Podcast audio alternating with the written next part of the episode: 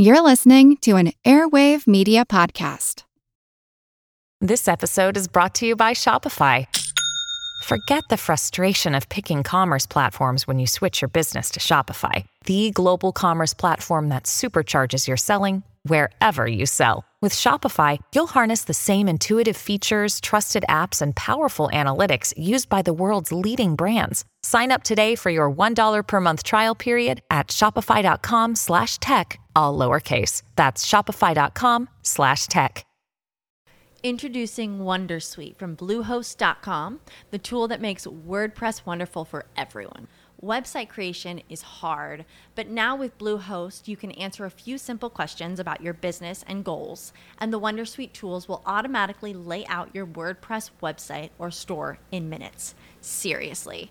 From there, you can customize your design, pick your brand colors, and add blocks. No custom theme or coding required.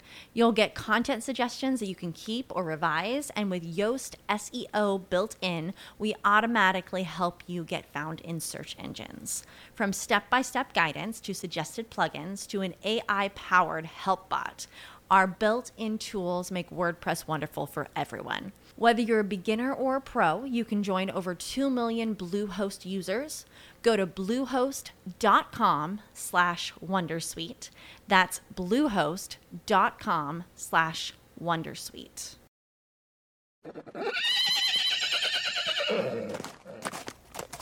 Remember, horses, our transportation mode of choice for, I don't know, maybe 10,000 years? Not anymore. Oh, well, what about typewriters or the telegraph? Mechanical adding machines? Well, Siri, what's a typewriter?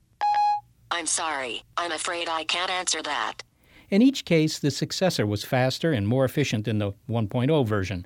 But what about that ultimate component of human society, the human? are we going to replace that as well? And that would mean us, including you. I'm Seth Shostak. I'm Molly Bentley. It's Meet Your Replacements on Big Picture Science. Okay, scenario one. Meet the robots. Humans have employed machines to ease our workload since, well, since the ancient Greeks at least, maybe even earlier. When the Industrial Revolution came along, our reliance on powered machinery prompted a dramatic expansion of the economy, one that we've enjoyed ever since. So, what's coming next? George Mason University economist Robin Hanson says that slow and steady growth is in our future. So, no surprises there. That's good news. No, but that's just the short term, because what Robin Hanson is interested in is what follows. then there could be a sudden big dramatic transition and everything changes all at once real fast.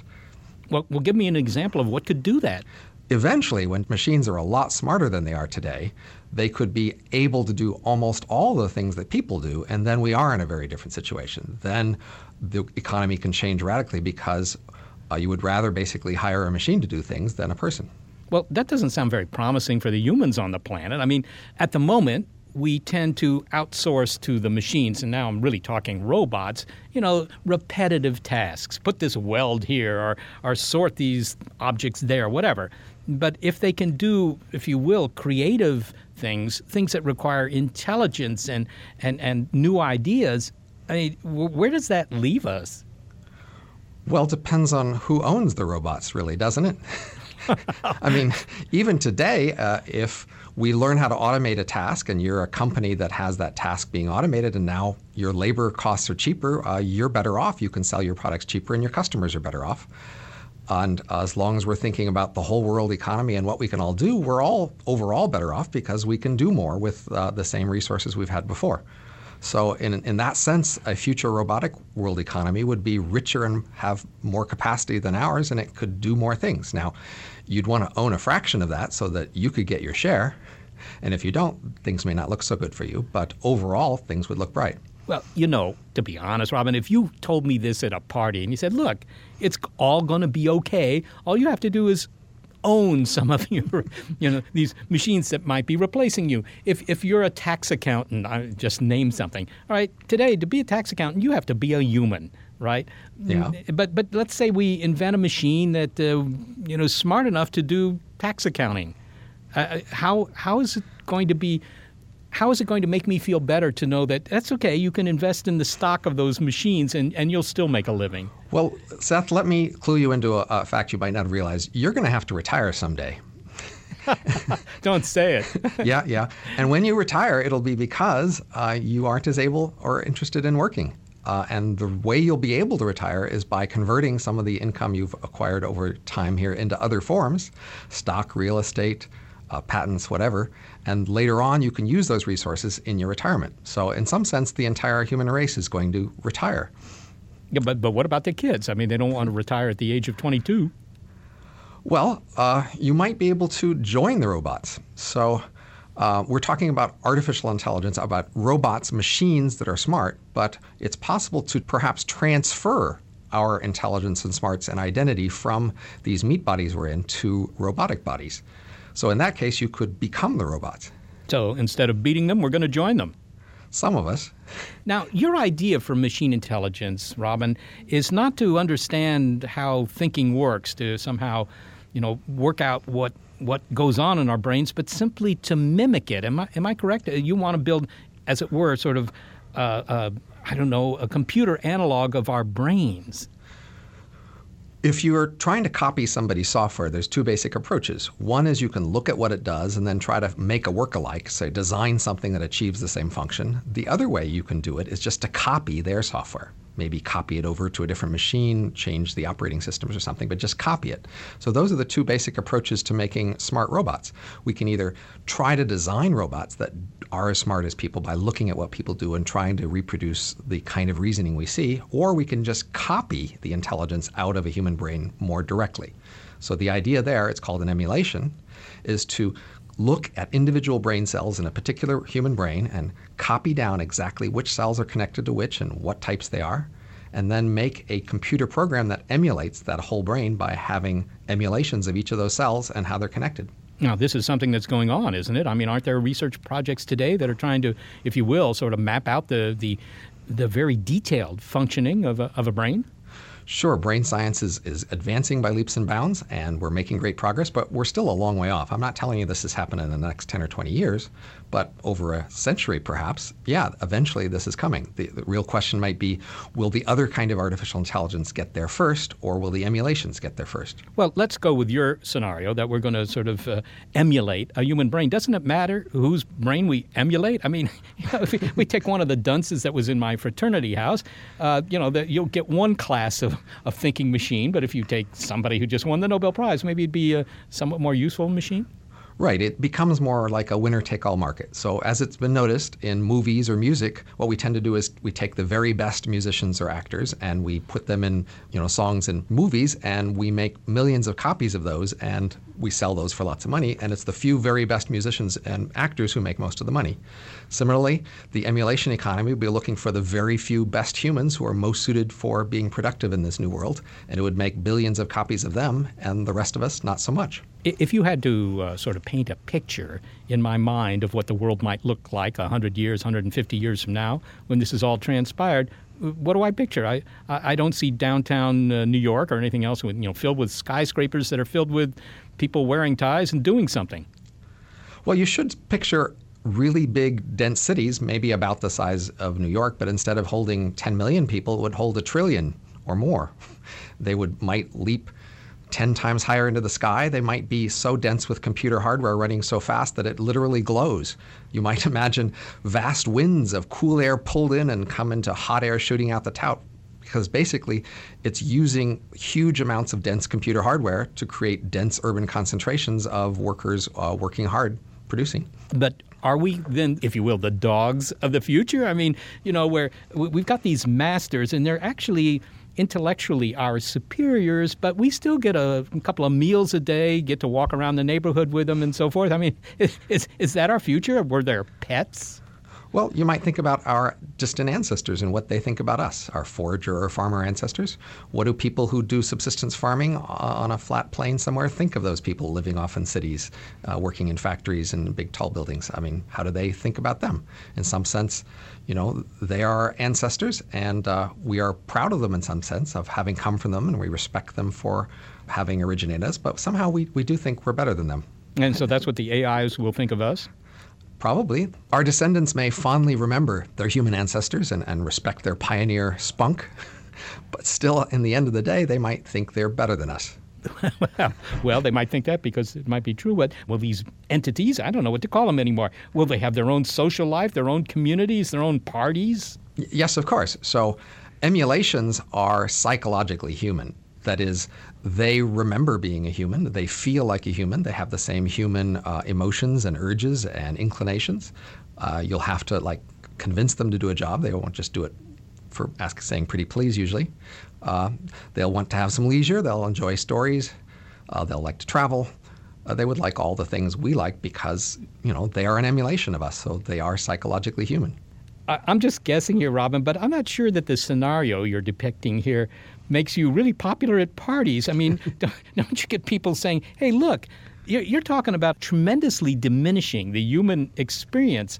I mean, there's self worth, there's satisfaction, all of that comes from having a job. And you're painting a future in which, well, the only people that really have the interesting jobs are not people, they're synthetic people, they're emulations of people. If you had asked our distant ancestors what they would think of us, if you could have described to them what our world is like and shown them some representative pictures and scenarios, they would have been amazed by many things, but I'm not sure they would have overall been thrilled by it. We have rejected many of our ancestors' deepest held beliefs and deepest held traditions, and our descendants are likely to do that to us as well. Robin Hanson, thank you so very much for talking with me. You're most welcome. Robin Hanson is Associate Professor of Economics at George Mason University. Hey, Gary, What's up? I'm just going to grab a cup of coffee. Will you man the controls here? Oh, yeah, no problem. Let's see. VU meters look good. Um, it's not really much to man. All this talk about replacing humans, I wonder if I'm expendable. I can answer that. Of course. Hey, what's up? Aren't you curious as to who I am? You don't think I know the drill on big picture science? You're some prophetic, futuristic version of me, right? That I am, and I'm more capable than you. Let me guess, you can edit the interviews faster With fewer mistakes. and do great voice impersonations. That are more regionally accurate. Here's Southwest Trenton, New Jersey. Hey, you guys want to go get a pizza? That's pretty general tri state, but I get it. The message is that I, Gary Niederhoff, am capable of being replaced by an intelligent machine. Well, that's right. You should be more worried. But that's how it works on this program. We blue sky about the future and the frightening possibility that humans are designing their replacements and then illustrate with some sort of allegory or whatever this is. I'm prepared for it. No one is prepared to be replaced by a machine. Well, maybe not, but Especially machine replacing a machine. What? what? Replacing a human. Now, this I wasn't prepared for. What sort of machine intelligence are you? I am the advanced intelligence that will replace you, the replacement of Gary. Oh, this is good. Not possible. I have regenerative learning algorithms. That's child's logic. I possess meta network quantum computing. Oh, uh, but I have 4 billion gigs of memory. I have silicon neurons. And I am conscious. Oh. This is like Alien versus Predator, but without all the blood. So go ahead and supplant Gary. Enjoy being an overlord while it lasts, because with Moore's Law and the coming explosion of artificial intelligence, you too will be redundant. No, I won't. I won't be redundant. I won't. I am singular, if not the singularity. Hey, have some dignity, will you? I mean, you're still me. bye bye. so futuristic machines will still have creepy laughs. That hasn't improved at all. Your emergent consciousness is hypothetical, not inevitable. Wait, what's this red switch on the board? You can't stop the future. Let me just switch it off. The future is now. No way, it couldn't have been that easy. Thanks for watching the electronics, Gary. Everything okay? Yep, for now.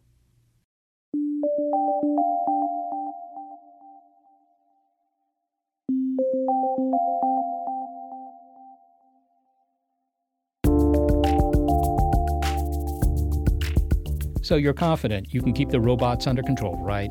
Remain essential and in charge, right? But what about more advanced AI, more advanced artificial intelligence, or a genetically engineered human hybrid? It's Meet Your Replacements on Big Picture Science.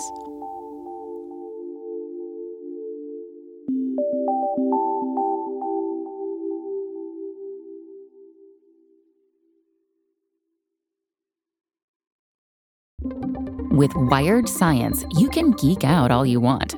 It's a podcast for anyone obsessed with math, science, space, biology, or technology. And it provides in depth coverage on current news and discoveries. From strange diseases that turn your tongue fuzzy to tech that'll help crops grow from space. New episodes are released nearly every day, and they're typically under 10 minutes, so you can easily make them a part of your daily routine. Listen in the morning while you're getting ready, or during lunch while you check NASA's astronomy picture of the day. Check out Wired Science now, wherever you get your podcasts. That's Wired Science, wherever you get your podcasts.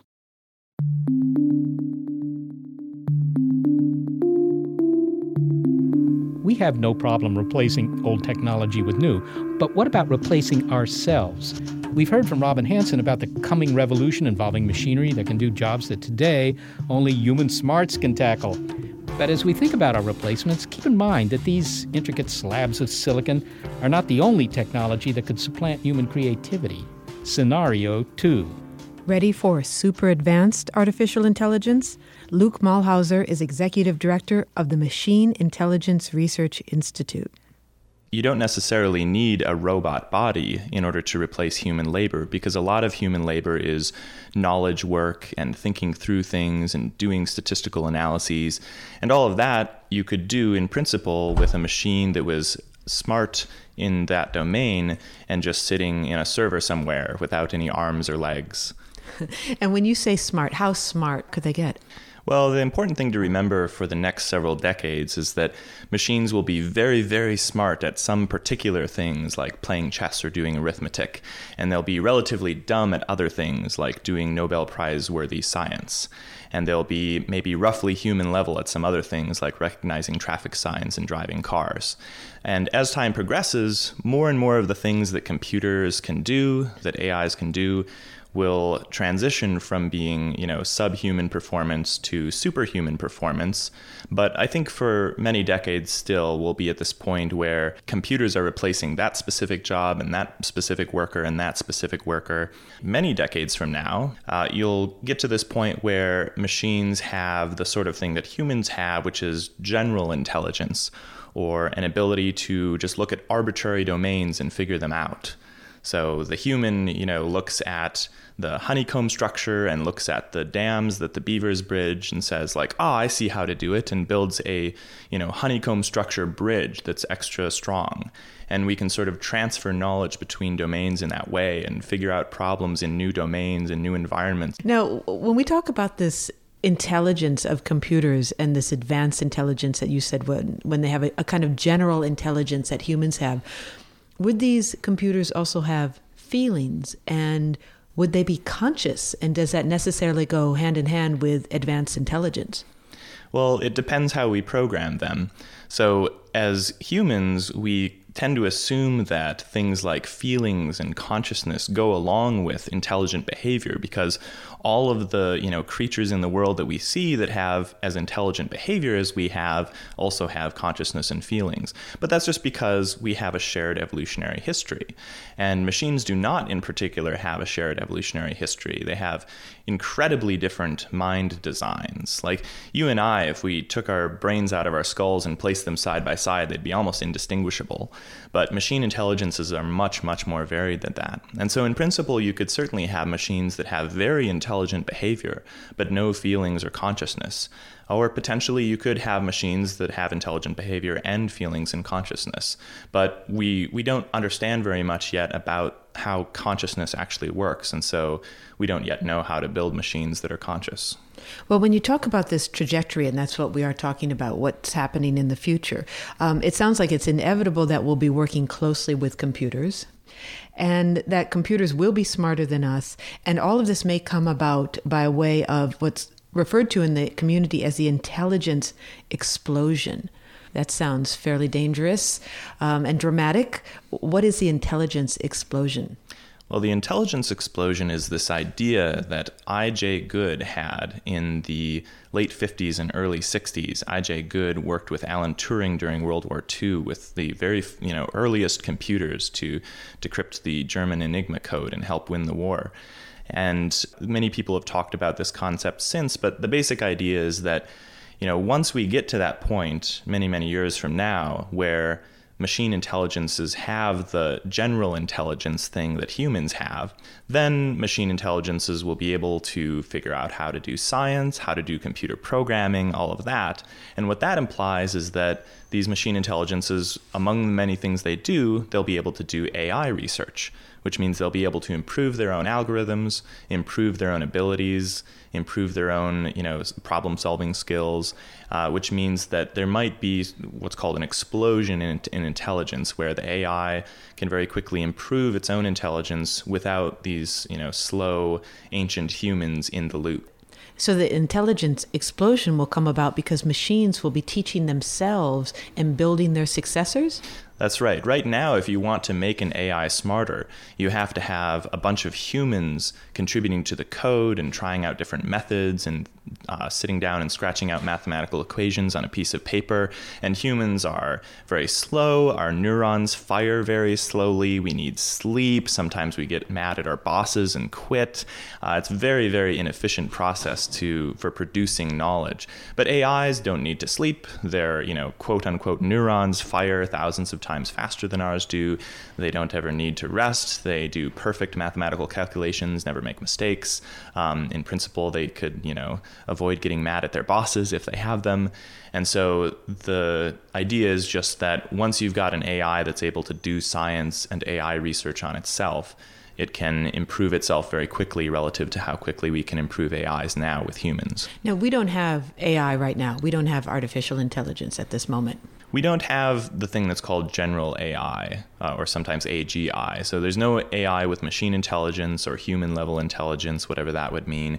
There's just AIs that are very good at really specific narrow things. Like IBM's Watson computer can beat the best humans at Jeopardy, but if you ask it to do the dishes, it'll be really dumb about doing the dishes. Or if it doesn't do the dishes, then it's pretty smart because it got out of doing the dishes. So in the in the future where we have AI, could these machines, this artificial intelligence, replace humans entirely? Well, in principle, almost all cognitive scientists agree that the way that human intelligence works is through cognitive algorithms, it's information processing. And of course, we know that you can do information processing on a computer. So, in principle, it looks like physics is completely compatible with machines replacing all of what humans can do. Now, in practice, it's hard to say how quickly that will happen or whether there will be barriers to that happening. Uh, some people, for example, suggest that humans will not want themselves to be replaced and so will resist AI research and maybe regulate it very heavily. But I find it hard to believe that that would work in the long run because there are also so many positive incentives for developing AI. AI is very powerful. If, you know, in principle, if you develop a machine that can reason in general about the world and do it 10,000 times faster than existing humans, then that AI would be really, really useful for curing cancer if you can get it to do what you want. The tricky thing is just making sure that we do it right so that the powerful AIs do what we want instead of what we don't want. Could you envision a scenario in which humans are made so redundant, uh, they're driven to extinction by machines, by super intelligent machines? That is certainly one way that it could play out. I think it's important to admit that things might turn out very, very badly for humans when we have created creatures that are more capable of achieving their goals in the world than we are. Because then we have to worry well, what are their goals? Uh, if they're more capable of achieving their goals in the world than we are, then it's going to be them steering the future rather than us. But couldn't an alternative goal be to help humans and to cure all disease and keep humans as its companion in perpetuity? So that's the goal. That's what we should be trying to do, right? Um, and the trouble is, how do you express this goal of like, do what humans want? How do you say that in math? because AIs are made of math, and it's it's actually really hard to express a goal that precisely. So, for example, if you if you stated the goal, you found some precise way to state the goal, uh, okay, AI, you are going to uh, maximize human pleasure. Well, what it might do then is just hook us all up to a heroin drip or something like that. And then we're like, oh, darn it, that's not what we wanted. Uh, and then you have to go back and try again, and you might fail a lot of times. It actually goes back to these old folk tales about be careful what you wish for when presented with a genie. And AI is kind of like a very, very powerful system, sort of like a genie, uh, but it will only do exactly what you tell it to do. Although you might encourage kids who are studying math to stick with it because who knows, they could be the ones that end up writing the equation that saves the world. If you're a young math prodigy, then uh, I want to talk to you because uh, you, I might need you to save the world. I actually wrote somewhere else that, you know, despite what we might have read in comic books, because of the overwhelming power of AI to transform the world, it turns out that the skills needed to save the world are not brawn or the power of flight or whatever. It's uh, mathematical ability. So it's it's not Spider-Man when he's leaping from building to building. It's when he's in his laboratory figuring out That's right. the, the equations. That's right. Luke, thank you so much for speaking with us. Thank you. My pleasure. Luke Muehlhauser is Executive Director of the Machine Intelligence Research Institute. In 1997, cell biologist Stuart Newman pulled a stunt of sorts. It was designed to garner some notice, which it did, but he wasn't after fame. Rather, he wanted to draw attention to what he thought was a dangerous development in genetics. And that's what prompted him to apply for a patent for a humanzee, half human, half chimp. Now, there's no such creature in existence, and Professor Newman wanted to be sure there never would be. But he knew we had the technology to do it, to mix and match organisms using both biotechnology and synthetic biology, and he was afraid that that combination would take us down a dangerous path. So he tried to patent a humanzee. The attention that it would bring would underscore the ethical hazards of biotech patenting. And he was prescient. The Supreme Court has recently ruled that human genes cannot be patented. So that's a step toward the protection he'd like and maybe the court's decision will help protect what it means to be human. But at the time Stuart Newman applied for the patent for a humanzee nearly 15 years ago, scientists had already taken steps towards a unique genetic hybrid. Could this be scenario three? Well, the technology had actually been developed um, to make something called a geep, which was uh, an intermediate animal between a goat and a sheep. And that was done in the middle 1980s.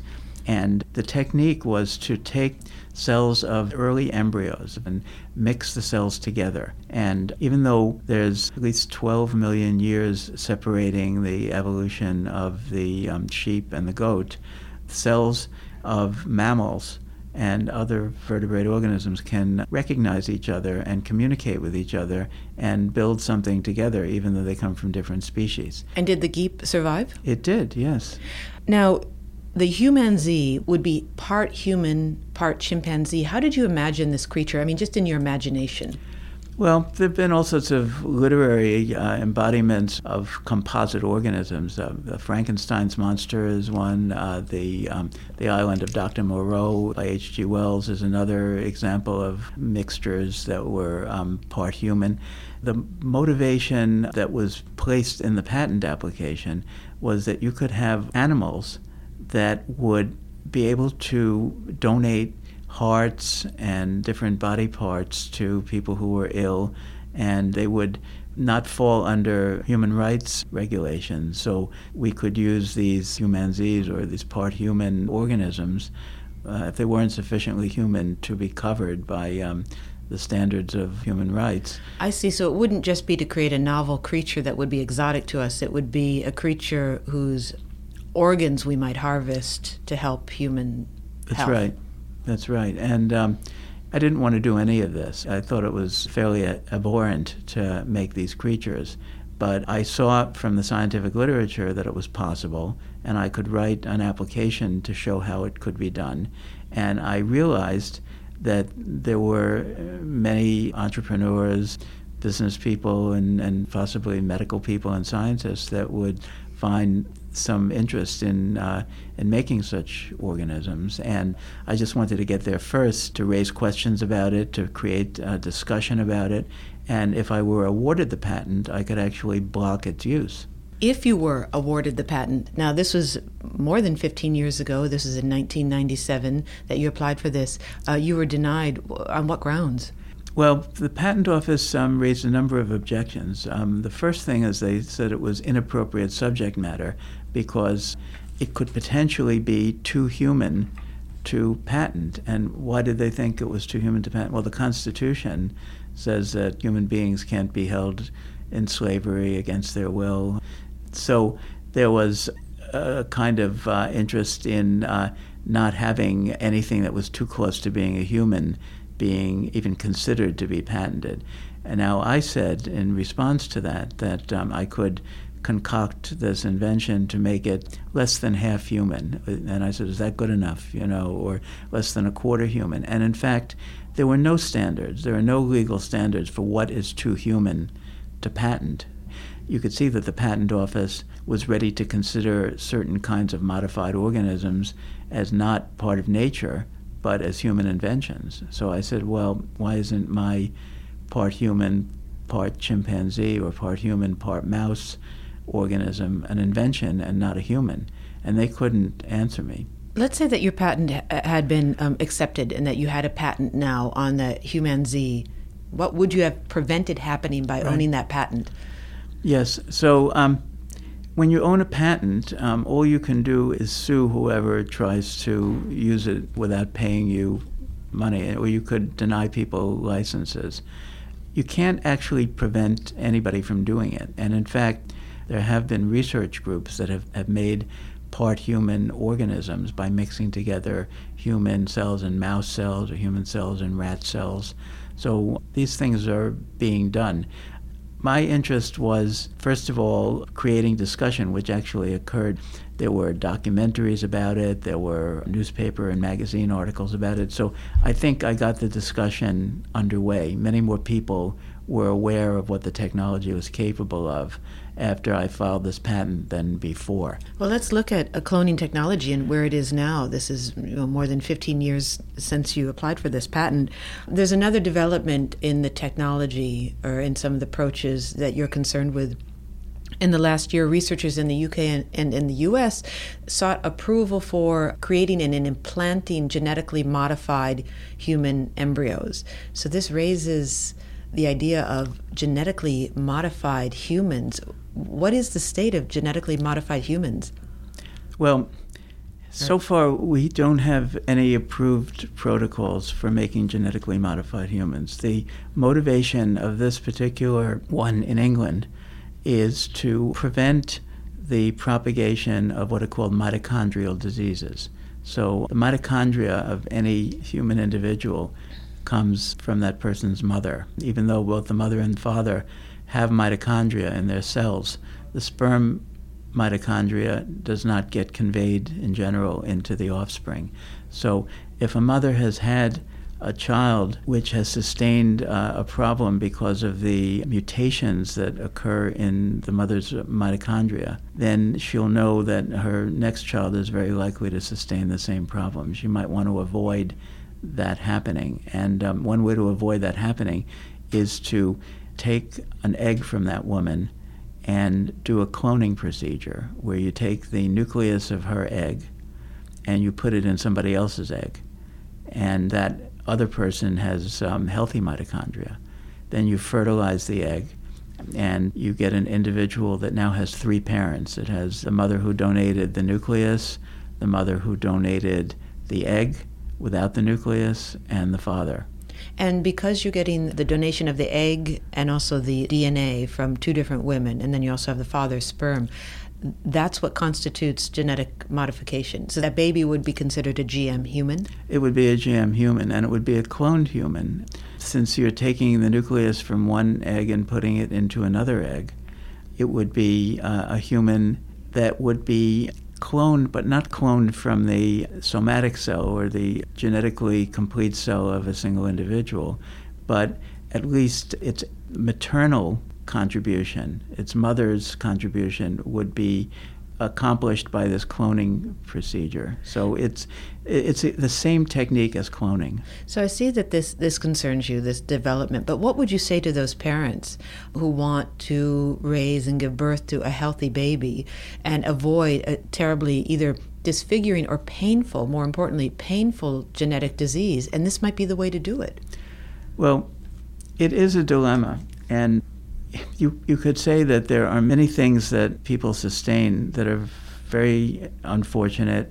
And if we could harvest organs from other people, for example, or if we could do something that is, for one reason or another, socially unacceptable, they might benefit from it. Now, here you're not talking about an existing person that you're trying to cure of a disease. You're talking about a prospective person, a person that doesn't exist yet. And you're saying, I want to concoct a, mixture of cells that will allow this particular woman to have a genetically related child that is free of disease. Well, that's not really something about her health. It's something that she might desire. There are people who are infertile also that can't have children as well. So the question for us is whether we want to breach certain barriers that are kind of generally recognized as barriers, and this is genetically engineering humans.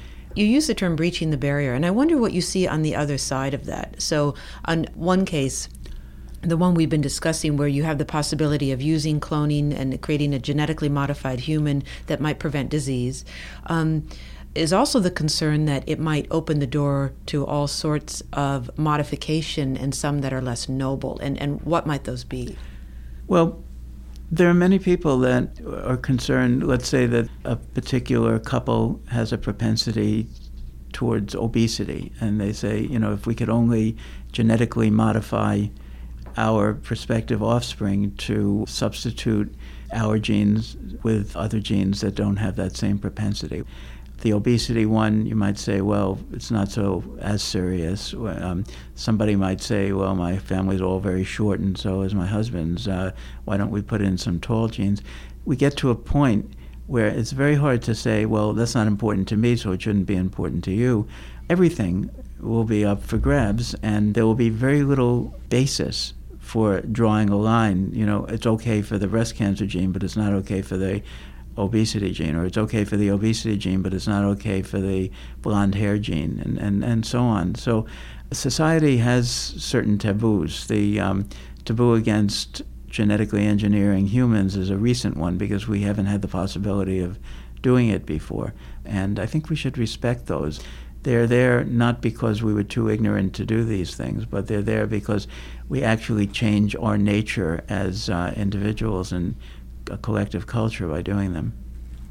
Stuart Newman, thank you so much for speaking to us. Thank you. Stuart Newman is a professor of cell biology and anatomy at New York Medical College. Next, the technological smarts that allow us to engineer our successors may also be the tools that save us. It's Meet Your Replacements on Big Picture Science.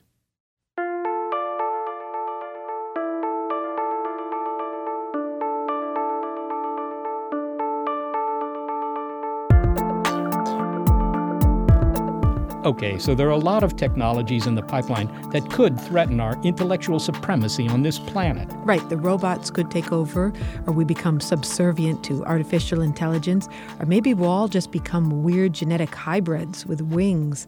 But there's another threat to humanity, it comes from Mother Nature herself. Life on Earth has faced near extinction before at the hands of natural catastrophe, after all, but next time might be different.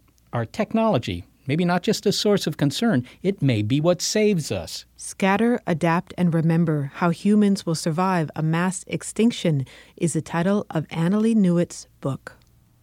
Okay, Annalee, you're talking about surviving a mass extinction, but you know that that information is sort of like how to replace your automatic transmission which is not so useful unless i happen to have a car are we destined to confront a mass extinction I hesitate to use a word like destiny when I'm talking about natural processes on the planet.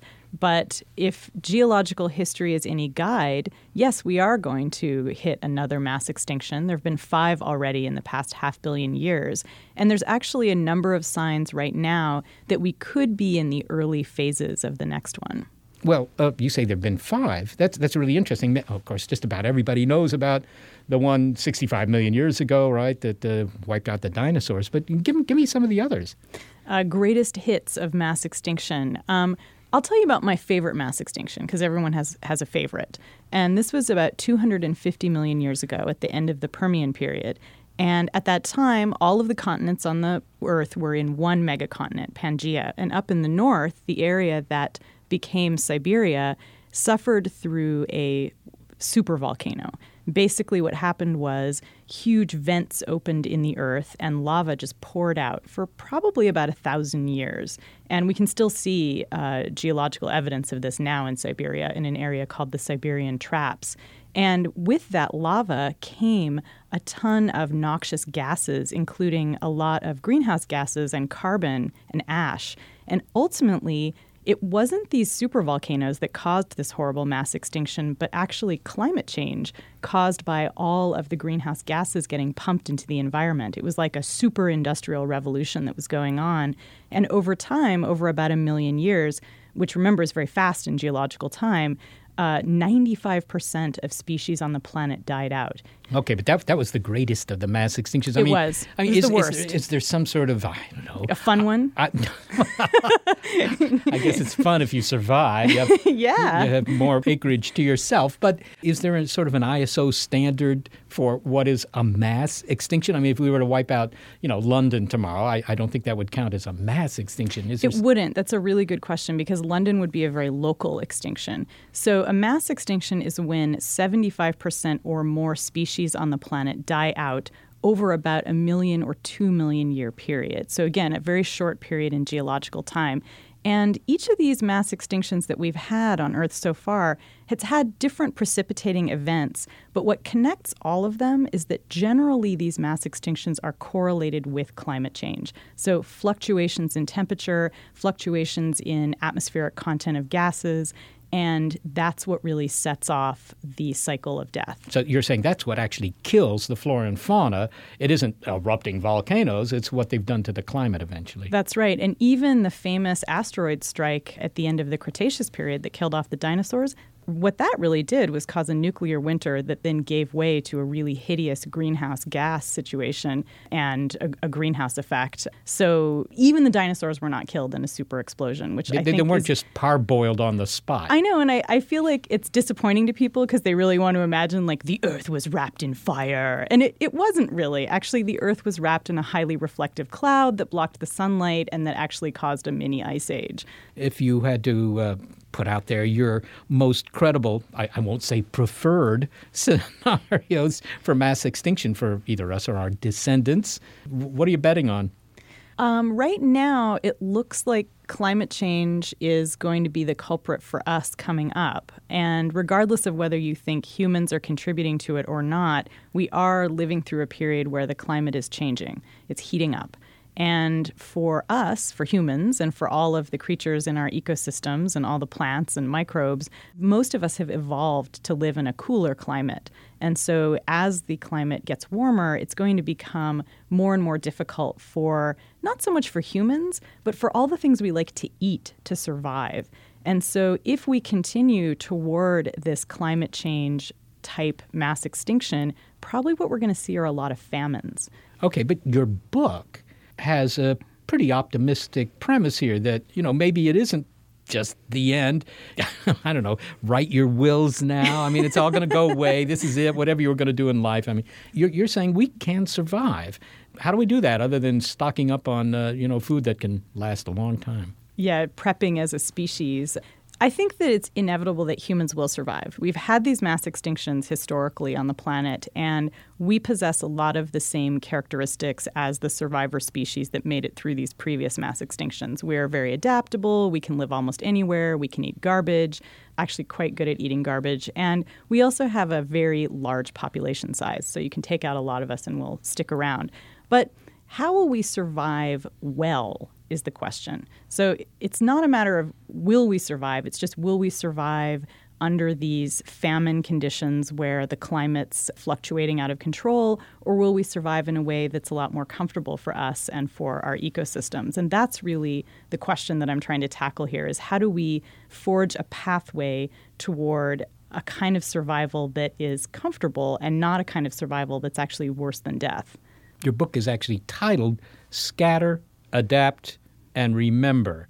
Three word titles being all the rage, it seems. And maybe you could give me a very brief example of these approaches to survival scatter, adapt, and remember. Scattering just refers to instead of remaining at the site of a particular disaster, actually leaving and trying to find new habitats and new environmental niches to thrive in. And adapting is, of course, what you must do when you reach a new environment and live there where you can find food and shelter and things like that. Remember is about how humans can chronicle the knowledge that we've gained, not just as a species and as a culture, but also through science, through looking back through geological time and seeing what's happened to the planet before, looking back over our evolutionary history and seeing what's happened to our species and how we've made it through. And I think that is an incredibly important tool, our ability to look back at the past so we can plan for future disasters, whether those disasters are just climate change or an asteroid strike from space or gamma radiation frying off part of the atmosphere. These are all disasters that have happened to the planet in the past. And so we need to be thinking if, as a species, we want to thrive, what is a good long term plan for us? How do we construct our civilization and the trajectory of our civilization to actually make it for another million years as a species? I was talking to someone just the other day who was rather pessimistic about the, the future of humanity. He said, We're going to just nuke ourselves back to the Stone Age.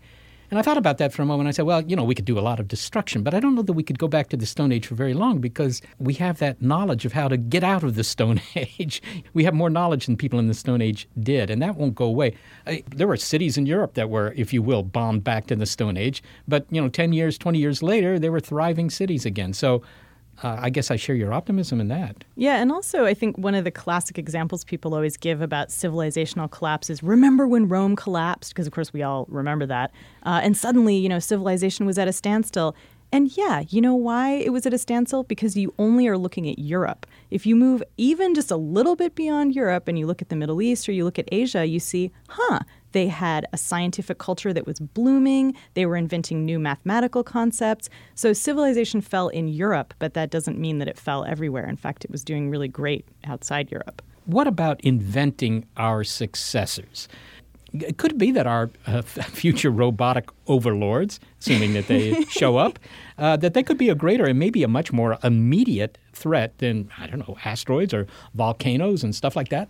You know, I'm not really worried about robot overlords. And actually, one of the things that I think is really interesting about putting a robot on Mars, for example, is that I think it points a way forward to a civilization where humans evolve to the point that we are transforming ourselves using technology so that we can adapt to life beyond the planet. And I think that instead of a scenario where robots take over, I think it's much more likely that humans will merge with robots and that eventually humans who do live beyond Earth may be partially technologically augmented or partially robotic. I think that it's really unlikely that there's going to be this conflict. I think the conflict might be between people who want to augment themselves technologically and people who are totally grossed out by that idea, which I think we already are seeing kind of the bleeding well, edge of that conflict you, now. You're a bit technically augmented yourself, aren't you?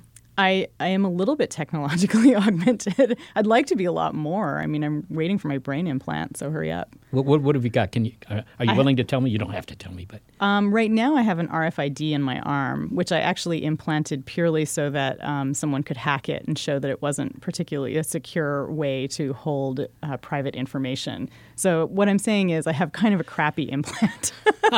yeah, but, but does it get get you through airports quicker? It doesn't actually, not at all. no one's ever even found it on one of those airport scans. They're, they're not very big. It's like a pet tag. That's rather disappointing there. I know. Okay, so um, let me ask you this then, because years ago I gave a talk in which I was addressing how long could humanity hope to survive? Because there were so many people who were writing kind of pessimistic scenarios about that. We're, we're all doomed. We're going to heck in a handbasket and all that stuff.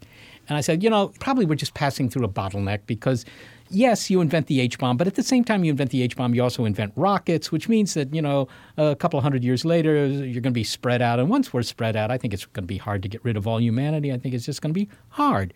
As a result, there, there may be a century or two there where you're vulnerable, but after that, you, you can't get rid of all humans. Yeah, you get redundancy. Yeah, it's you know, okay. So that was sort of my sunny take here, although, of course, it does allow for the complete destruction of all humans on Earth or something like that. But I just want to come back finally to this point. if survival will be enough. I mean, could we survive and still see ourselves replaced? So, I think if we do survive over the long term, we are going to evolve into different species. So, if by replaced you mean that we evolve into something that's, you know, like the difference between Homo erectus and Homo sapiens, I mean, we look back at Homo erectus and we think, you know, they were early humans. They invented fire, great job with that, right? Flake tools were super awesome. And, you know, maybe we will evolve into another type of human or many other types of human that will look back on us and sort of say, wow, good job with the rockets. That was kind of a dumb idea, but it got us to space. So now that we have space elevators, everything is, is groovy. So I, I think, yes, we will be replaced. Eventually, there will be no more Homo sapiens, except maybe in history books. But we will still be around. I mean, our, our progeny will still be there. There'll still be humans. There'll still be creatures that look back on Earth as kind of the homeland, maybe, um, or maybe not. Maybe they'll forget about Earth. Maybe that'll be a good idea. well, should I should I keep my family photos or not? I think you want to upload them and preserve them in a form that you know our our distant progeny will be able to appreciate. I'll get on that tonight. Yeah. Annalee Newitz, thank you so very much for uh, talking with us. Yeah, thanks for having me. Annalee Newitz is editor of IO9.com and author of Scatter, Adapt, and Remember How Humans Will Survive a Mass Extinction. Well, it is hard to wrap our heads around some of these scenarios the idea of things changing so dramatically in the way that we've outlined in the show, it, it's just hard to imagine. Well, it is a special century that we live in, the 21st century, because no previous generation of humans had to confront the possibility that they might build a machine that truly replaces them. Or create technology that could alter the chemistry of the planet and make it uninhabitable for some. Well, call me a space geek, but I still think that Salvation lies in spreading humans out. Let's build those rotating aluminum cans in space and move in. Do we move in, or do the genetic human hybrids with wings move in? Those might be your neighbors. Actually, the wings don't sound so bad.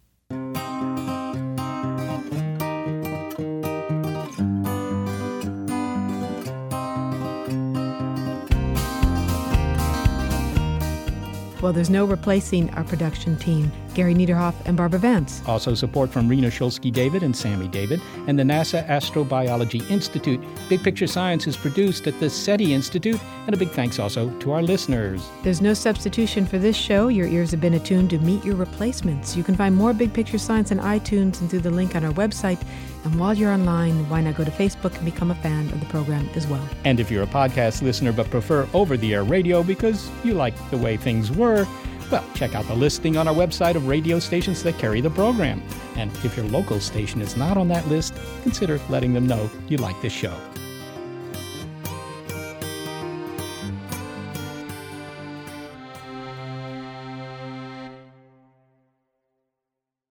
And then he actually bragged that he had regenerative learning algorithms. Have you ever heard anything so pathetic in your life? I'm sorry. I'm afraid I can't answer that. 唉。